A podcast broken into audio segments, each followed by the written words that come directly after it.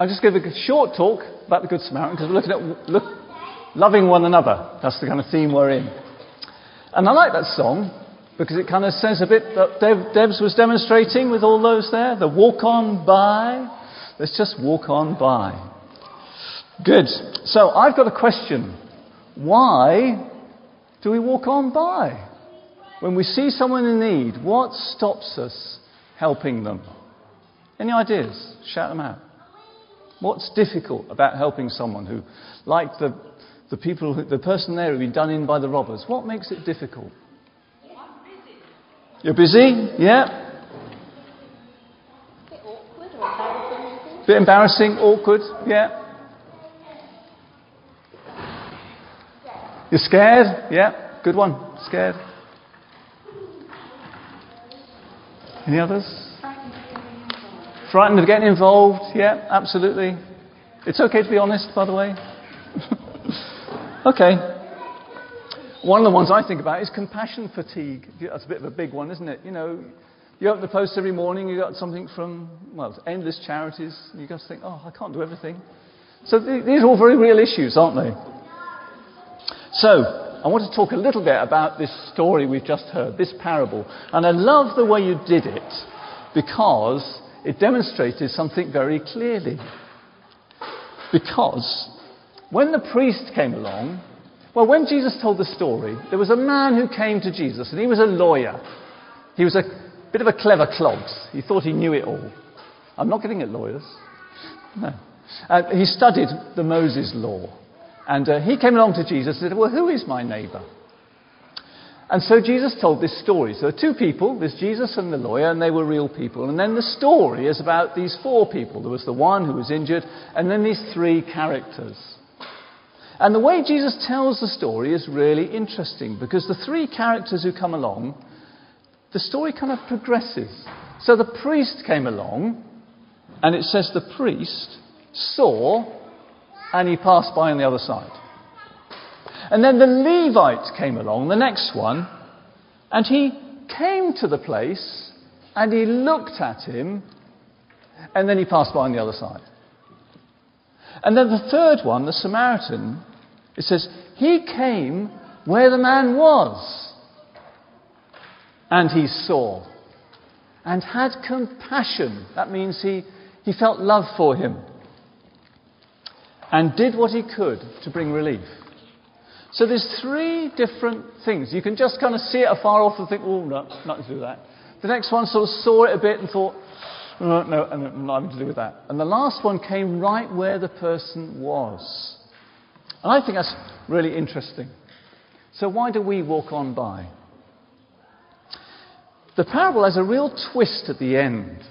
Because what the lawyer said to Jesus is, Who is my neighbor? So Jesus then tells a story, but he doesn't answer the question. Not really. You have to read it later. Because Jesus says in this story, who was the neighbor to the one who was on the ground? So he's turning it round. He's asking the question back to the lawyer, clever clogs. And it seems to me that Jesus was getting to the root of the problem because probably this lawyer chap was quite a good religious person. He'd studied the law, he probably went to church every Sunday, he probably gave his tithes, he gave his money and this kind of thing. And it seems to me Jesus was saying, You're asking the wrong question, mate. You're kind of saying, Who isn't my neighbour? Who are the people that really I don't have to help? Because it's too difficult for me.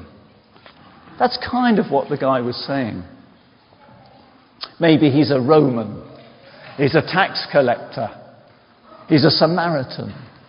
And I don't want to help those people. So who's my neighbour then? Who are the people that, that, that I can help and then I'll be all right with God? And Jesus turns it right round the other way. Who's heard of Martin Luther King? Martin Luther King? Yeah, okay. Amazing chap. He was a Christian and he spoke, he lost his life actually, turning around the evil of, um, oh, I can't even think of the word now. Racism. Thank you. Oh, my brain. I'm getting old. Yes. Amazing. And he, he, one of his last, well, it was his last sermon, the night before he died, he spoke on the Good Samaritan. And I thoroughly recommend you listen to it. You can hear it. And this is what he says. He says, The first question that the priest and the Levite asked was, If I stop to help this man, what will happen to me? But the Good Samaritan came by and he said, If I don't stop to help this man, what will happen to him? Do you get it? Instead of what will happen to me, what will happen to him? And the next day, he was assassinated. And some people say that he was very prophetic, actually, in what he was saying, because he was putting his life at huge risk for the cause that he was preaching about. We need a bit of that courage. so, the real question, I think, that comes out of this story that Jesus told is who can I be a neighbour to? Rather than who is my neighbour. So, now, why do we walk by on the other side? I think it's really interesting. With all the things in Scripture, you need to put them in a context. So we tell the parable of the Good Samaritan and we lift it out of Luke chapter 10 and we read the story and think, nice story. But you need to put it in its context. So if you read the two chapters before, this is what had happened. Jesus had stilled a storm, healed someone who had a demon, raised a girl from the dead, healed a woman who'd been sick for many, many years, fed over 5,000 people, healed a trouble, a child that was troubled by a spirit. And then in Luke chapter 10, the same chapter as Jesus tells this story, he sends out 72 people with instructions to heal the sick and say the kingdom of God is near. And they go out and they come back with tremendous joy and they say, even the demons are submitting to us. And Jesus himself goes into this hymn of praise to God, saying, Oh, it's just amazing. And then we have this conversation.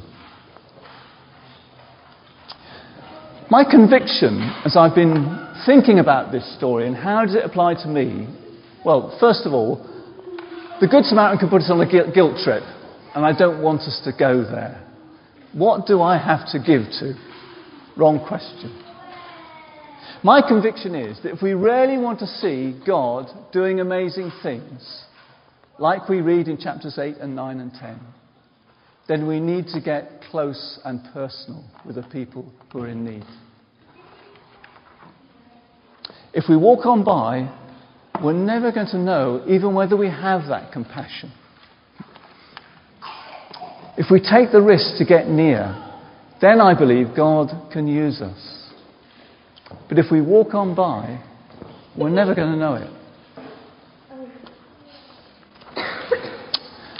I met with various church leaders this week. Just, they have a get together occasion. There were 40 on this occasion from Bristol. And I heard stories. There was a couple, an older couple, they had a lodger to stay. And uh, this lodger, an 18 year old girl, wasn't interested in God, in fact, thought it was all a load of rubbish. And she came to stay, and they just loved her and were good to her. And this lodger was only meant to stay for a week, but ended up the next thing fell through. So she stayed for five weeks. And they thought, well, we're going to invite her along to the church. And she came along. And someone preached, and this lodger thought, wow, that's, that's interesting. I think I'll talk to that preacher. She was very anti God. And this preacher said, Well, will you let me pray for you? I said, Okay. And this person just made a very simple prayer. And then he watched this girl, and she couldn't move or speak. She was just dumb. After a while, he said, um, You okay?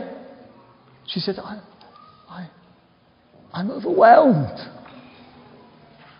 He said, I think that's God knocking on your door. Yeah. yes. He said, When I meet new people, I normally ask a bit about them or I talk to them. Why don't you talk to this God who's knocking on your door then? Sure. Well, what do you want to ask him? I want to know him. That was the start. A phenomenal journey. And it came about just because a couple had someone staying with them. That was it. There's another guy who told a story. He's a minister, actually, not that makes any difference. He happened to be walking near Bath with his wife in the fields, and he took a wrong turn and went into a field, and it was a no right of way. And this farmer came belting over the field in his 4x4, and he thought, oops, I'm in trouble. Anyhow, this farmer said to him, Oh, who are you? What are you doing here? He said, You, you don't look the sort to be robbing because there's quite a lot of robbery going on around here. He said, No, I'm not actually. I'm a minister. He said, Oh, right. You know, oh, actually, that's interesting because i I think that's a load of rubbish. I'm a pagan. And tell you what, uh, in a couple of weeks' time, I've got a solstice party with lots of people coming to my fields. Would you like to come? And they had this chat about various things, and this thought, the guy thought, well, okay, why not? So he went along. And this farmer went around introducing him to people, saying, Oh, this is a minister friend I met the other week. He was trespassing on my land. Great, yeah, fine. And just got into conversation. And they were sitting around this campfire and things, and they were doing all sorts of things and singing songs. And this minister his wife were there thinking, Well, this is, this is interesting.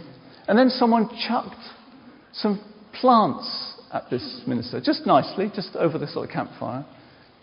And said, What do you think of those? He said, Well, yeah. What am I meant to think of these? He said, Well, it's hyssop.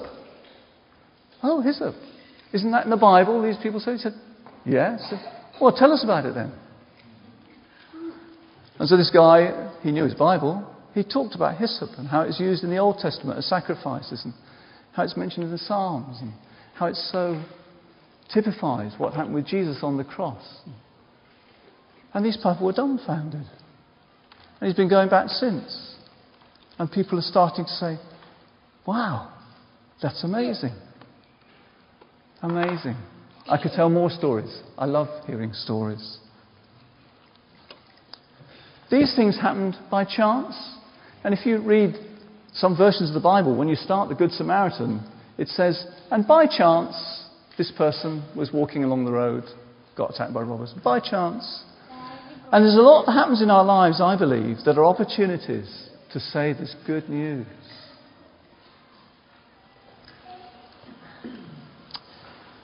So, my provocation to us is this. If we want to see God doing amazing things, which I do and we do, We're committed to that, aren't we? We want to see God do amazing things. It means risk. It means stepping into areas where we might be fearful. And some of the things we've talked about, some of the stuff that makes us want to stand back. Actually, if we step in, I believe God will then equip us. Maybe compassion will rise. Maybe we'll have a word for someone. Maybe we'll just be able to love them when they've never known love before. But if we don't step in, who's going to be that person's neighbour?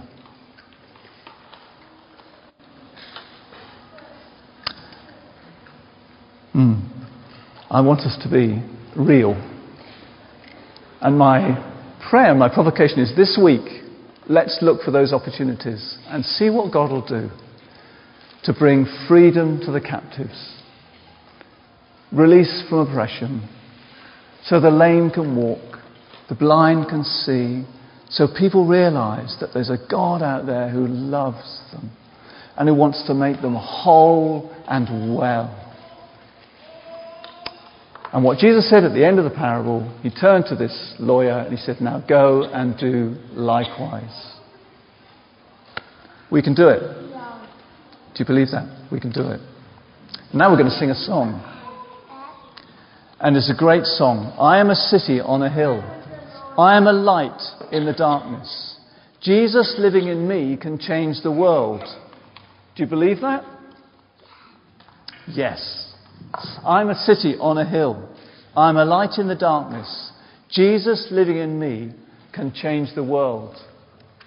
That's why we're here, ladies and gentlemen. to see the world change for God. Let's do it.